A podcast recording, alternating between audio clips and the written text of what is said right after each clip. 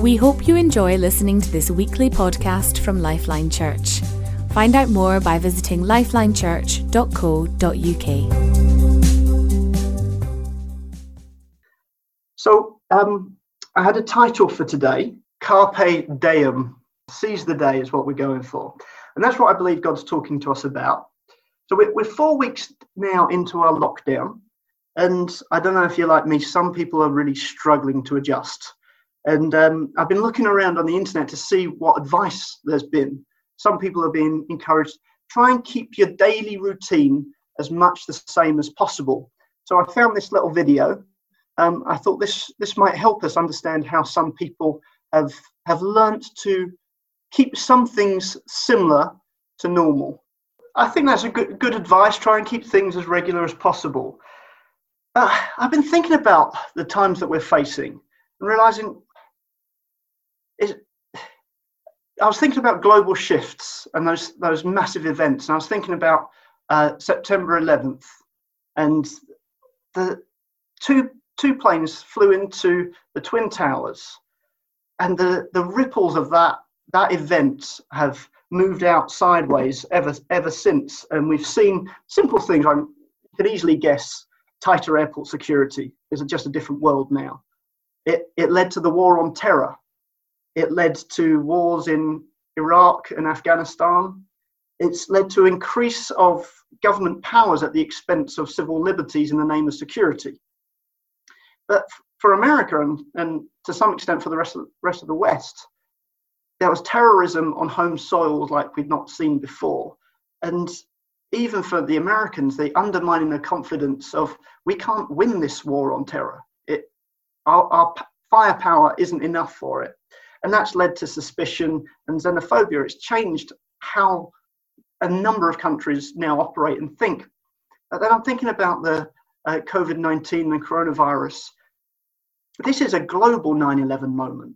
And how might the world look differently afterwards? And I'm always interested in unforeseen, unexpected Mean, unintended consequences. I, I love this video. I'll try and share this with you later. I don't have time for it now, but they looked at what happened when they reintroduced wolves to Yellowstone Park. They'd been absent for 70 years. And so while the wolves were gone, the deer were just, just grew exponentially. And so when the wolves came back, they killed some deer, but they chased deer. And so deer kept away from the ravines where they could easily be trapped. And so immediately the vegetation that all these deer were eating started to grow up. And as those trees grew up, we saw more songbirds return, and then beavers came, uh, started to, eat the wood, and then they started to make habitats for otters and ducks and fish. And then you see the number of bears increase because they'd eat the carcasses left over by the wolves, but you'd also see them um, eating more berries from the trees, so their numbers grew. And then they, the wolves also killed coyote, and that meant that rabbits and mice and birds of prey started to return. The really interesting thing is that the reintroduction of wolves changed the shape of the rivers in Yellowstone.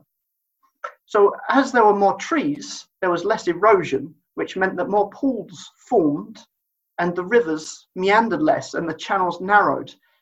What could change during this time? So, there was a, a number of things that, that we've seen. Um, here's just a few, just thinking about the environment uh, that I want to share with you. Um, let me just share screen again.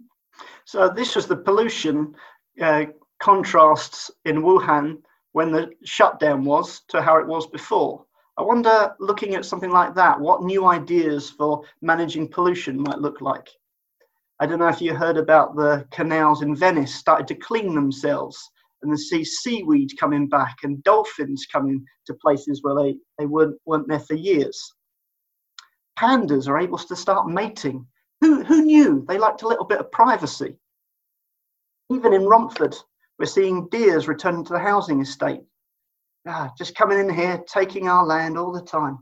And for myself, we, we've seen an influx of rats in our back garden, which is lovely. Just, oh, look, Daddy, look, the rats are there again every day. So we're all enjoying a little bit of the um, the outworking of what we're seeing right now. But I wondered what what you guys were thinking about. Have you seen any unintended or unforeseen consequences of COVID 19.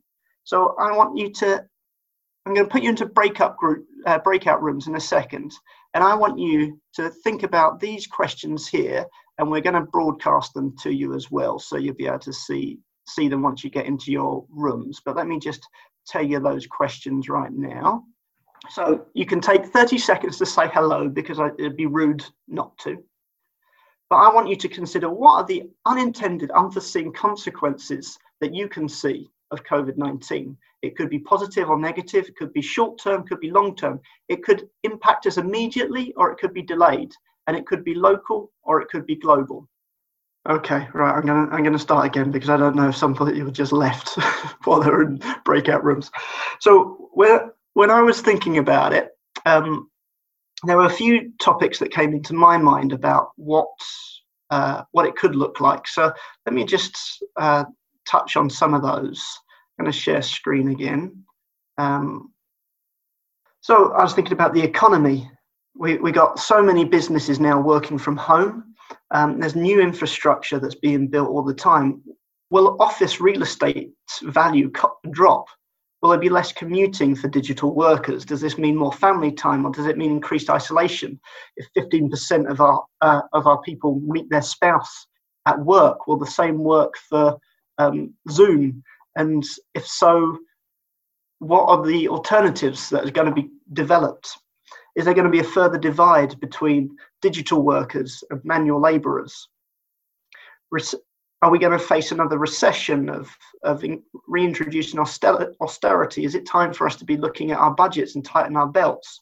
Will more and more businesses go into administration? What's going to be left of the high street? Will large multinationals go bankrupt? Will nations go bankrupt? Agriculture, is there going to be a food shortage? Is there going to be, uh, how about international relationships?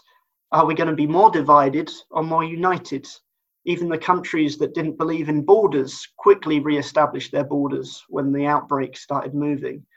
Um, are we going to have a global biological uh, NATO where there is a central force that responds to these things? Will we ever shake hands again? What's our mental health going to be like? And how are we going to build a resilience?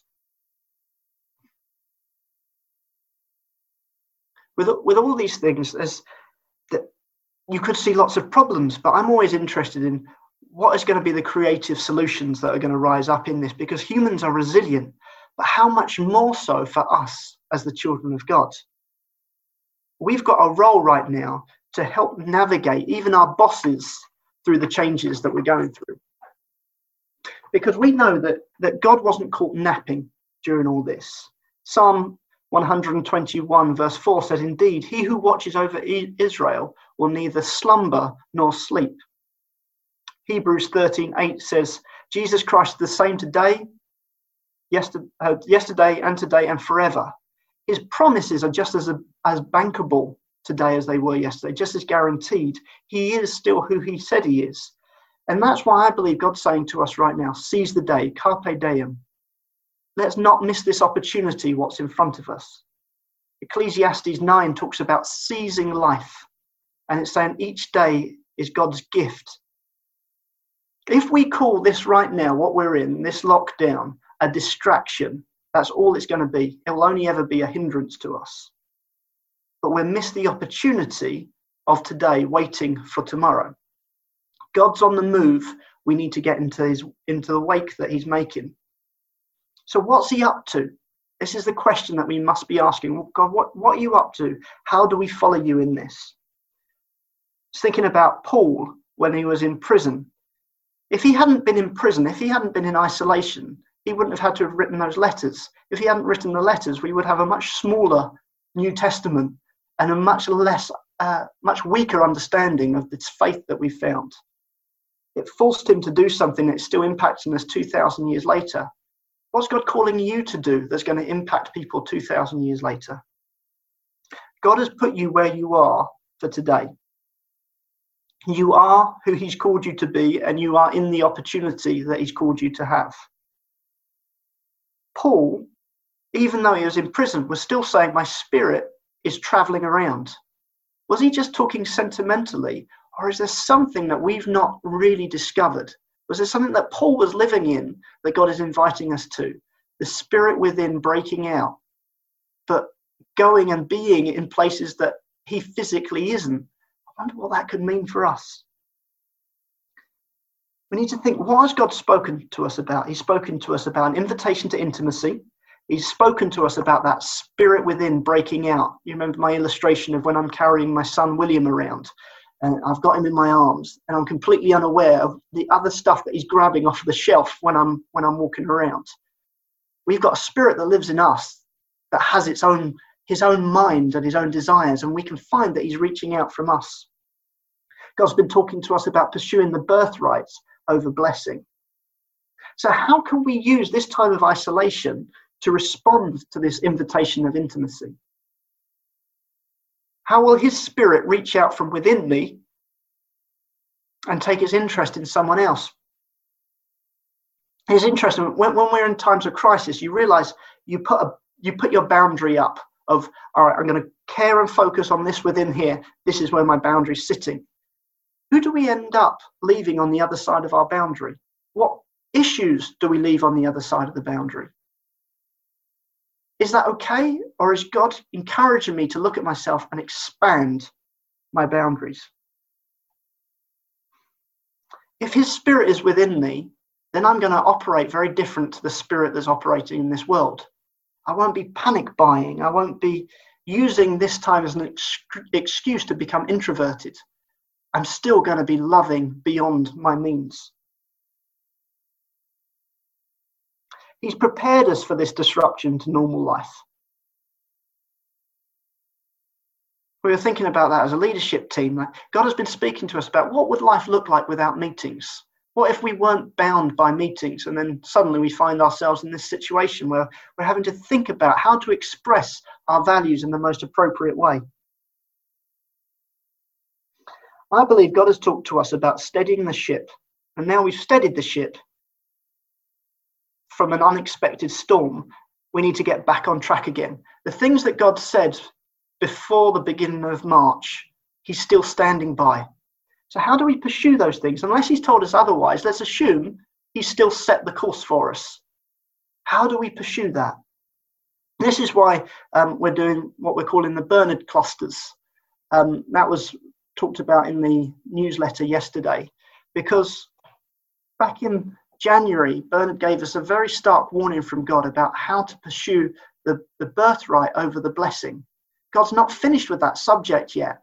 And even though I'm, we might have been distracted, we need, to, we need to get back on course to what he's been talking to us about. And we need to make that choices in our own conversations. Life is more than COVID 19. Let's go deeper with our conversations. Let's check what is the development, what is the progress that God wants for us at this time. We need to take control. Otherwise, we'll just go from one Zoom call to another. And believe me, that's what it can feel like sometimes. So, my question for you is how do I seize the day? I, I'm just overwhelmed with the opportunities and the possibilities that I'm seeing in front of me right now. Evangelism. I've never felt that we've been as geared up as we are getting now because everything's now virtual we we can things are shareable much easier. And people are less intimidated to sit in their own living rooms and join something than having to go into a church building. We've set up the welcome lobby which you should have seen through the the uh, weekly briefings. But this is going to be much more outward facing people can come into contact with us. We can share things we can forward things we can post things of what's going on. Everyone now is living their life virtually. So, how about we reach out to people? Let's share a little bit about what God's doing. Integration.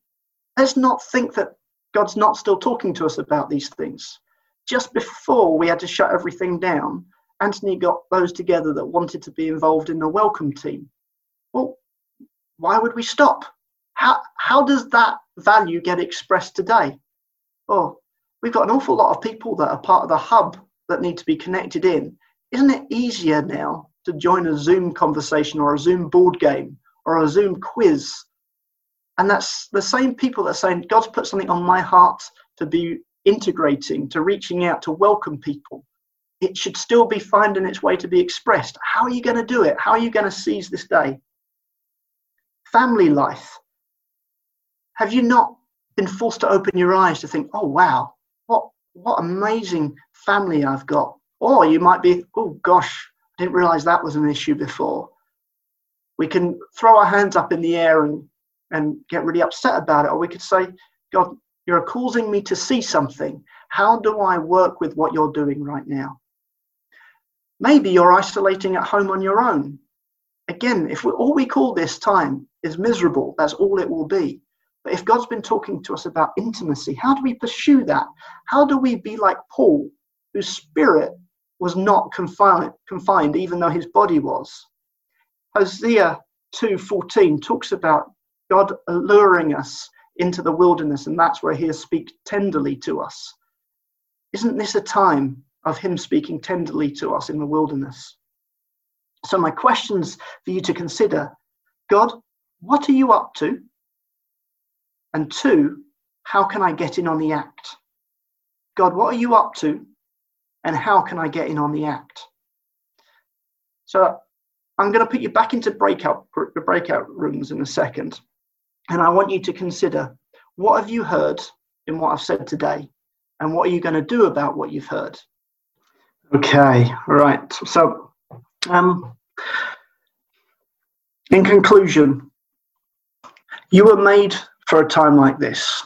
As children of the living God, we are more resilient than anyone else. I think of stories of people like Joseph. He interpreted the dream, he saw what was coming and was able to encourage his nation to respond to that. Esther came to the kingdom for such a time as this. I've been thinking about being, being men of Issachar who knew the time and knew what to do. We're called to shine and we shine as His glory rises upon us. So we've not got to try hard, we're just a reflection that He is still who He said He is. And if He's still shining, we're still shining. We have an opportunity to make a difference. We have an opportunity to bring His hope and His direction at this point in time. But the key thing is we have to seize the day. Now, I've left some questions um, in the email that you would have got this morning. But let me just um, share those with you right now. So I want you to consider what would it mean for you to seize the day in the context of COVID-19? How would you need to A, think and B, act to seize the day? And three, what steps will you put in place this week in order to move towards seizing the day? Those are the three questions. I want you to include that in your conversations and people that you're catching up with. Carpe diem.